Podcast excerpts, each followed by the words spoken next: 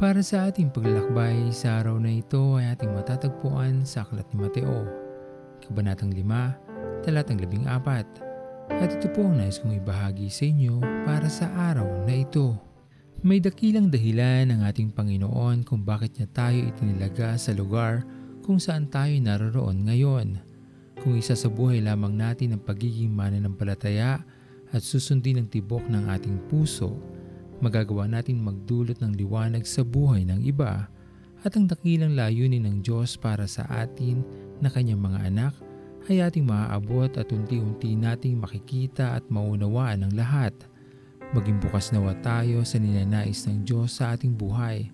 Ganun din ang ating magagawa para sa buhay ng iba. Buksan natin ang ating mga puso at pakinggan ang tinitibok nito. Doon natin higit na mapagtatanto ang kahalagahan ng ating buhay sa paningin ng ating Panginoon. Kung magiging kagamit-gamit tayo sa ating Panginoon, dadaloy ang habag ng Diyos sa buhay ng marami. At katulad ng kaliwanagang ating nasaksihan at naranasan, ito rin ang magdudulot ng pagbabago sa buhay ng iba. Kailangan nating magliwanag upang maibahagi ang kaligtasan na ating tinanggap sa ating Panginoon. Gawin natin ito bilang pagmamalasakit sa buhay ng ating mga kapatid sa ating Panginoon. Kung ito ang makapangyayari sa ating buhay, magiging kaisa tayo ng ating Panginoon, makikita at mararamdaman ng marami ang pagbabagong dulot ni Kristo. Madumaan ng marami ang pagmamahal ng Diyos ay hindi kailanman nagbago para sa atin. Ito ay nananatili mula noon at magpahanggang sa ngayon. Kaya naman yakapin natin ang kaliwanagan ng Diyos sa ating buhay. Huwag hayaang malayo dito at muling bumalik sa kadiliman dulot ng ating pagkakasala.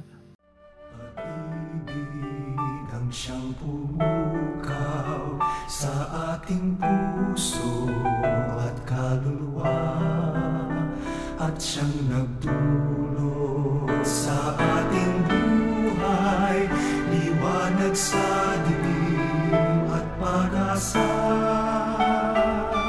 Pag-ibig ang siyang buklat natin, di mapapawi kailan pa man sa puso't diwa.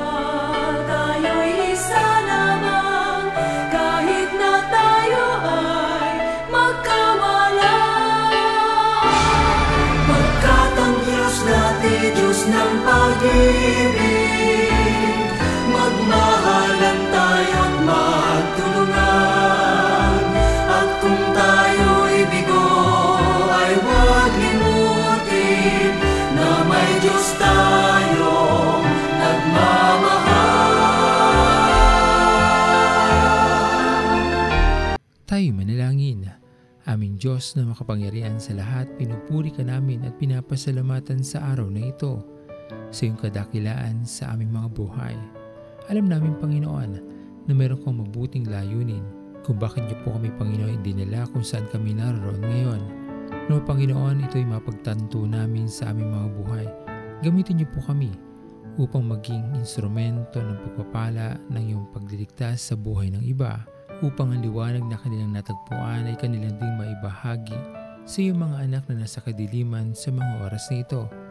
Aming Panginoon, patuloy naming inilalapit ang aming mga kapatid na nakakaranas ngayon ng karamdaman bunsod ng COVID-19. Kayo nga po, Panginoon, ang humipo sa kanilang mga katawan at magpadaloy ng kagalingan at muli nilang maranasan ang haplos ng iyong pagmamahal. Pinupuri ka namin, Panginoon, at pinapasalamatan.